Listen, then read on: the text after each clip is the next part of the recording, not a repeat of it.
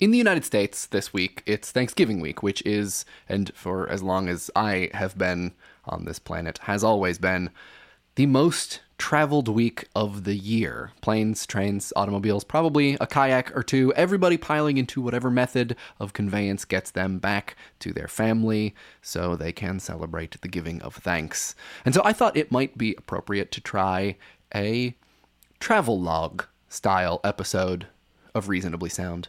Like countless other people, I'm also traveling home for Thanksgiving, though in this specific instance of travel, I don't end up home at my parents' house, but rather in a hotel room. So the details are not strictly isomorphic. Either way, I thought it might be fun to talk about the sounds of the weird transitory spaces we inhabit as we trek across whatever distances. And I thought it might be fun to do it with the technology available in those places phones, computers iPod, nothing fancy. In transit audio. Liminal sound. So that's what this is unscripted, very lightly edited, inspired by the location of the recording. Sound thoughts from sound places, very much inspired by Hank and John Green, the Vlogbrothers on YouTube, their video series Thoughts from Places, to which I will include a link in the show notes so you can see it if you haven't ever. So I'll see you on the other end, mostly just to say bye. We'll see if any patterns develop in what I'm about to do. Maybe. For now, let's just get this show on the road.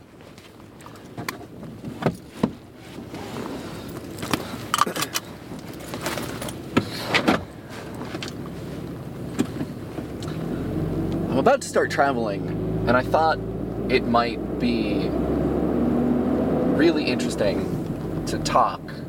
Turn right onto Avenue. What Continue on Avenue for a half mile. it sounds like in the different places that we hang out in and inhabit when we do travel. Starting right now in my car. Whenever I'm driving, I'm always really curious about what it's like inside other people's cars. I mean, I'm curious about all kinds of things about what it's like inside of other people's cars. Like, um, people who have really immaculately clean cars are such a character to me. I know so few people who own cars that are clean that when I just happen to peer into someone's car and it's clean, it's like, oh, I feel like I maybe know what kind of person you are. I also find it really interesting when people have a lot of air fresheners, a collection of air fresheners. Because that, to me, signals that the smell of their car is something that's really important to them. And that's something that I almost never think of. I, I mean, I guess I, I think about it when my car smells really bad for some reason. But I don't ever think of editing the scent of my car so that it is more generally pleasurable. But of course, the thing I am the most interested in is what someone's car sounds like, what the inside of their vehicle, what sounds it's making, or what sounds they are experiencing. I think one, one of my favorite things to see when I'm driving on the streets in New York is someone who is listening to music in traffic, uh, in just dead traffic, and they are having the best time. They're dancing and singing along and just going for it as if they are on stage, but they are in their car. And I think that there is this performative aspect of driving that I mean, you, you sort of perform the actions of the vehicle itself, the really the really huge metal suit that you are wearing, but you're in a glass box of some kind. And I think that for some people, the, the the folks that they are stuck in traffic with are kind of their audience and that they get to provide a little bit of a little bit of a show for them in some way or another. I think a lot of people ride the subway like this too. They think, "Oh, like here's here's a captive audience and they get to be the center of attention for an amount of time." Um, I will say that I think the mystery dies a little bit when someone is singing along and partying In 800 feet, turn left onto Myrtle Avenue. to a song that you can really clearly hear because they have it cranked up so loud that it's it's emanating from their car. Turn left onto Myrtle Avenue. that it's it's emanating from their car or that they have their windows rolled down or something. I, I much rather see them having such a good time and having it in a funny kind of private way where you you have to guess what it is that they're listening to or if you really want to be a creeper you can just try to read their lips look at them long enough to figure out that they're singing along to a prince song or um, you know anaconda by nicki minaj the other thing that I always find really interesting is seeing people having conversations, talking to themselves. Um, you know, there's no one else in the car, there's just one person, but they're talking really casually. I'm always really curious about what kind of conversation they're having, who they might be talking to, whether or not it's business or family. Uh, this is a question or a wonder that I have frequently Continue on Myrtle Avenue for a half mile. when I am in a car service. Because so often car services are driven by um, people, almost always men, who speak a language that I don't. And they seem, there, there are drivers that seem to just always be on the phone. That, that however long their shift is, and if what I have learned anecdotally, just from uh, having taken a bunch of car services in my life, shifts are not short that for the, for these whole long shifts, these men are just on the phone. Maybe with their significant others, maybe with their family, maybe with their friends. I don't know. And I'm always really curious to know what they're talking about. What I, I would struggle to fill maybe five hours of conversation on the phone if I were to call every single person who would be willing to have an extended phone call with me. Like, I don't think I know five people who would have an hour long conversation with me, let alone fill an entire shift driving a car service. And so when I see people talking in their car by themselves, it, I always wonder, you know, if it is if it is a phone call that they're making, and and if it is if it's if it's the middle part of this long and sprawling conversation that they're having, um, probably about things that just get their mind off of the fact that they're driving. It's I'm, I'm probably really overthinking this. Let's Turn right onto Marcy Avenue. Let's be honest. That really it probably is just these people trying to get their mind off the fact that they are driving or have to drive for any extended amount of time and that the conversation is not some sort of crazy in-depth thing. It's probably just them being with their friends being with their family in some respect that because of their location or their job they're not they're not able to. But there's also there's also this aspect of people talking on the phone in their cars that relates to the thing that I like about seeing people celebrate their music in their cars, which is which is the performative aspect of it. That you know, I, I don't I don't mean to say that when someone is having a clear argument via their hands-free phone or on their Bluetooth in their car that I enjoy that because you know I don't want to wish an argument on someone. But there's something In a about quarter mile. Slight left to stay on Marcy Avenue. But there's something about the aloneness, the solitude of having a having an argument via a telephone in a car surrounded by other cars. That again, it has this strange performative aspect to it. It's like when you walk by someone on the street and they're having a really serious phone call, and they're very upset. You get you get one side of it, and I, for some reason, I can't ever help but just side with that person.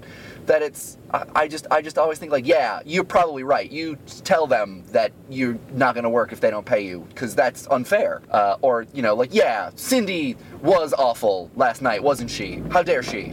Um, and that when I see someone in a car and and they're they're gesticulating and clearly upset, that I think like, yeah, you t- you tell them how it is. You tell them how it is. But then when that person starts driving like a jerk or honking wildly, I think like, okay, you might just actually be an angry person. the city in this in this light district, and everyone who lived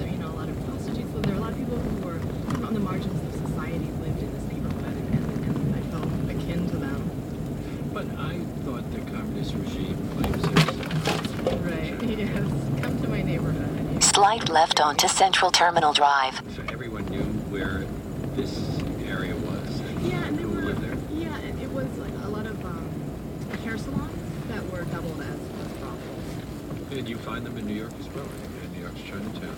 There are these hair salons that don't seem women don't seem to be ones here. Right, and there's a little curtain at the back.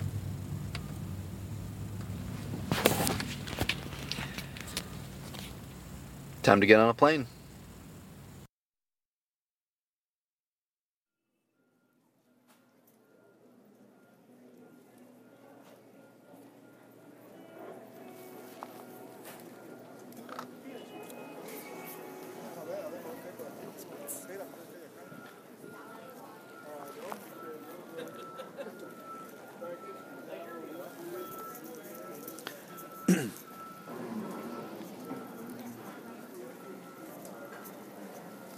I don't know if it's just me, but there's something about the setting of the airport that makes every phone call placed within it seem really important. That, uh, that I don't know. I've never actually said this out loud, so I, I am fully aware of the fact that this might be something that makes no sense and that no one else thinks. But whenever I see someone in an airport on the phone, it just always strikes me that they are probably having a very important conversation. I think part of it might have to do with the fact that when you're at the airport, the main or or one of the major modes of communication that the airlines and um, its employees have with communicating with you is it's it's auditory. I mean, there are signs and televisions that tell you if gates have been changed, if things are delayed, um, but the actual boarding process is done via those intercoms via the you know like gate wide uh, address system that they have. And that always happens first before any of the televisions get updated. And so it, it just always seems like it's something that you want to pay attention. You want to be able to hear whatever announcement is being made because that's such a part of being at the airport, of traveling, is what kind of announcement is being made over the intercom. And when I see someone on the phone, I don't know, I just maybe this is this is my own anxiety with travel, like wanting to know exactly what's happening at every moment and wanting to pay attention and wanting to have some sense of control in a situation where it's futile to expect such a thing to exist. Um, but whenever I see someone on the phone, I think, oh no, you can't. You that must be important because you're not going to be able to hear whatever, excuse me, whatever announcement is going to get made related to what you're doing. You know, get, get finish that up real quick. That phone call that you absolutely have to make, and start paying attention to the the warring announcements happening over the intercom system. And I think that's that's the other thing too is that it, de- it depends upon the airport, but if there's always this battle between the different gates and their gate agents trying to make announcements for their passengers. Um, in, in, a, in a way that a lot of times strikes me as comical. Um, you know, like I've I've seen gate agents give each other dirty looks because one of them was able to get an announcement in before the other one. You know, like they're sort of racing for control over the intercom. Um, or, you know, um, I saw two gate agents once um, exchange words with one another because one of them seemed always to be making announcements at the same time as the other one, and so there was just this cacophony of voices coming out of the intercoms. It seems like there's a real there's a real like power struggle happening um, in certain certain um, gates, certain certain parts of airports where the gate agents know that that you know this is how they're communicating with their customers, and you know I guess that the customer service experience is in some way um, impacted by how clearly customers can hear things, and so there's a there's a power struggle for the airwaves, for the for the auditory space that exists at the gate when people are waiting. You know,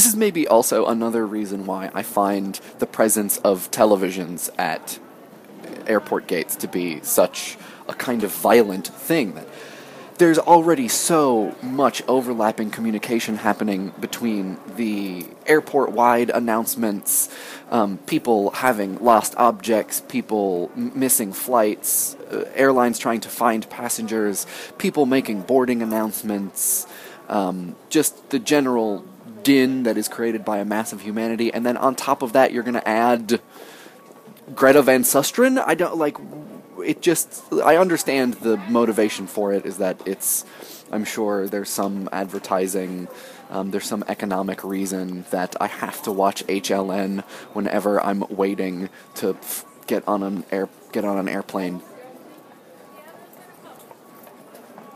Anyway, I guess what I'm trying to say is that I, I don't see the airport phone call as having, or as being the same type of phone call as um, the stuck in a car phone call. That there is something about them that seems fundamentally different. Um, I guess the the, the difference um, or the exception being if you have a really long layover and and nothing to do and you know you want to connect spend some time with your family or your friends while you are just hanging out in an airport for hours and hours and hours at a time but still there is this zone of both time and space in front of the gate that seems to suggest you know, one should abandon all additional auditory activities. It's, you know, you have to take out your earphones, you have to hang up your phone.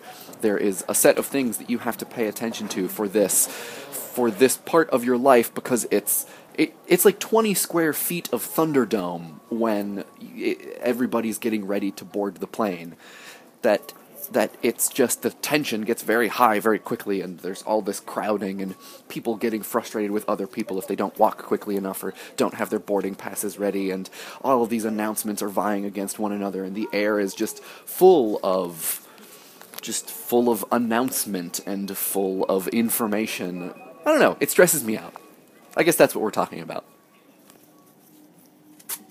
And speaking of which, now that I've been here talking to myself like a weirdo for the last number of minutes, it looks like it's time for me to get onto an actual plane. So um, I'll, I'll be back in a few minutes.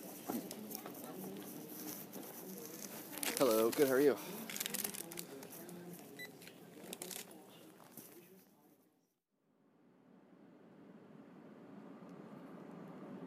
Ladies and gentlemen, small, lightweight electronic devices may be used for all phases of flight in airplane mode. Larger electronic devices, such as full-size laptops, must be stowed for departure. Please place your seat back in the upright position, stow your tray table, and fasten your seatbelt.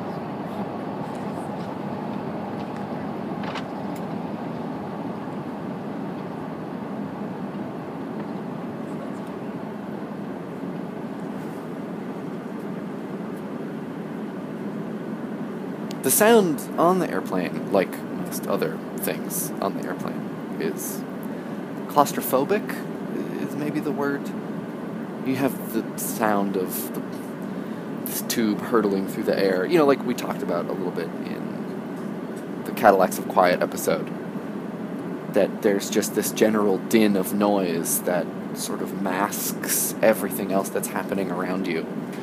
And you know, the thing that I always think about when I'm on an airplane is the, the TARDIS, um, the uh, from Doctor Who.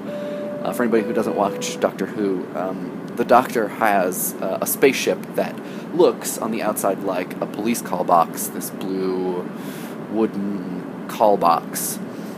And, you know, it looks like it's about maybe seven or eight feet tall and four foot by four foot uh, cube, you know, or rectangle thing. Um, but when you walk in, it's a massive spaceship. Uh, it's it is, in the parlance of the show, bigger on the inside.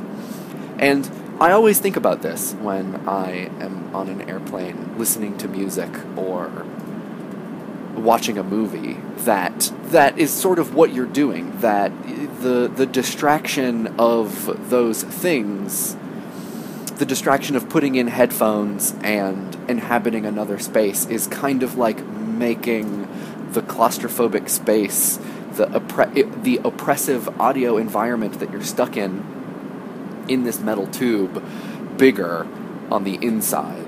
You're counteracting the proximity that you have with other people and with constant noise and all of this interaction by diving into something that gives you at least a sense of elbow room breathing space. Um, you know, whenever whenever I listen to music on an airplane, I go one of two routes, which is I will listen to something that is like the airplane but different, so something that is constant and drony as a way to sort of, I don't know, fight it. Like I think that's my, that's it's like a, um, you know, fighting fire with fire mentality. Um, but then a lot of times I'll try to listen to something that is, that is big and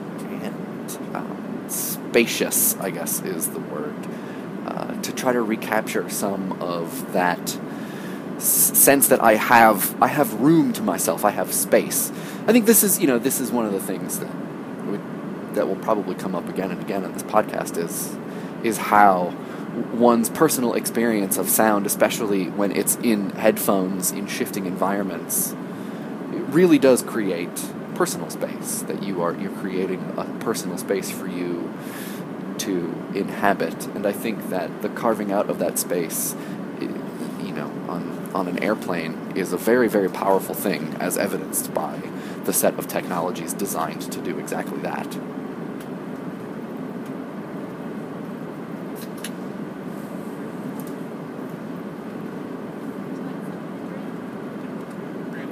And then, of course, there's the whole other set of audio experiences that come with um, being crammed in the same small space with a bunch of other human beings. I always find it really, um, I don't know, uh, en- endearing is maybe the word um, when you know you sit down next to someone um, on the airplane and they haven't had lunch or whatever, and so you can actually hear their stomach growling, um, or you know you you listen to the tail end of conversations that people are having as the the flight attendants are walking around trying to get everybody to turn their laptops and cell phones off um, so that the plane can take off. You know, and you hear them say goodbye to their business partners or their loved ones, um, and you get this little glimpse into into these people um, from you know from from the stuff that you can hear because you are you are in such close proximity to one another. Which, um, yeah, my seatmates have now listened to me babble on and on about the sound of a plane long enough, so I'm gonna zip my lip for the rest of this flight. Um, I'll, um, you'll, uh, the next time you hear me, I will have arrived at my final destination.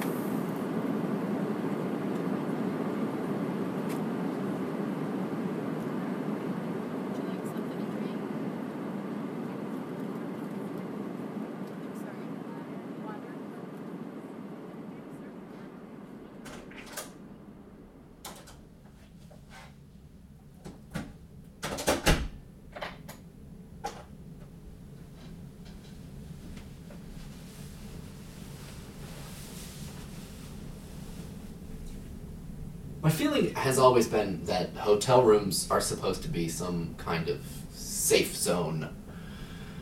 It's kind of like coming through the door is a little bit like going through an airlock. You know, you enter into this space where anything is allowed, uh, or I guess anything within reason. I mean, I think this is right. This is why all of the there's all of this myth mythos mythology around hotel rooms and people trashing them. It's you know it's the place where you can do that. None of the stuff is yours. None of the responsibility is yours and so you can just you can just destroy it. And i think that that one of the promises of a hotel room is always that it's quiet. That even though it's almost always packed inside of a building where there are, you know, dozens, if not hundreds, if not a thousand people living so close to one another, um, that it's it's still going to be a little bit of an, an oasis or a, um, a uh, provide some respite in some way. That when you do close your hotel room door, you're gonna shut off all of the rest of the sound that's happening around you. last night actually I was it was about four o'clock in the morning, and someone started knocking on my door and trying to get in using using their key card, uh, and I shot out of bed, sort of half asleep, said said something, you know, yeah or go away or no, um, and then they realized what they were doing, went around to it sounded like a bunch of other rooms, knocking on all of the doors very loudly until they got to the one directly above mine, and what followed was just this like scuffle skirmish. It, it sounded like it could have been a a wrestling match. I don't know if it was a fist fight. I don't know what happened. But there was definitely some kind of physical altercation that occurred. And i just remember thinking in my half asleep state "N- no. You what are you doing? This is not what hotels are for. Hotels aren't for making lots of noise. Hotels are for me being in my room and not being able to hear anything and being safe from the outside world and that nothing should be able to intrude and that the the intrusion of this altercation above my hotel room was just unforgivable forget about the safety of the people involved and forget about whatever situation that I'm sure was not great led to that happening, I was upset that they were being loud.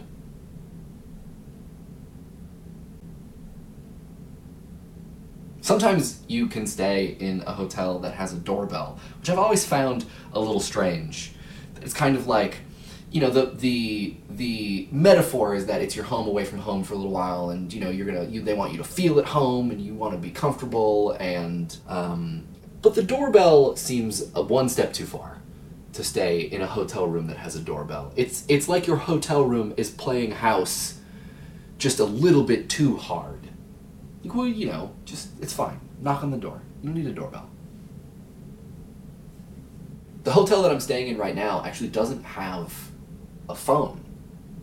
And I think this is the first time I've ever stayed in a hotel without a phone in the room. And I don't know, I mean, I haven't asked the front desk if there's a specific reason for that, but part of me thinks that the reason is a clear one. I remember when the, the first apartment that I ever lived in in New York City um, was in Brooklyn, it was in Crown Heights, and I remember I moved in with some friends of mine. One of them was Dylan Thuras, who was on this podcast in the um, Sound of War episode.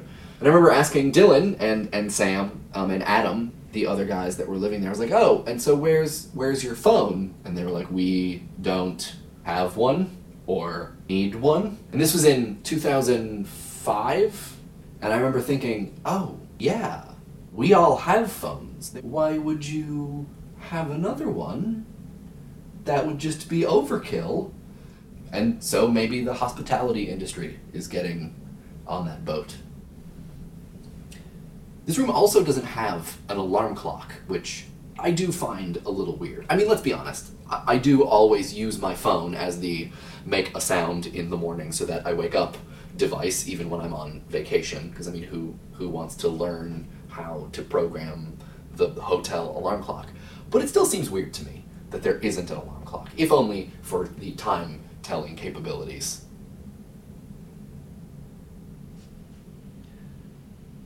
Sure enough, when I asked the woman at the front desk about the lack of telephones in the hotel, she gave me a quizzical look and asked, Well, don't you have one? She was also very quick to apologize for the skirmish that happened above my room the night before.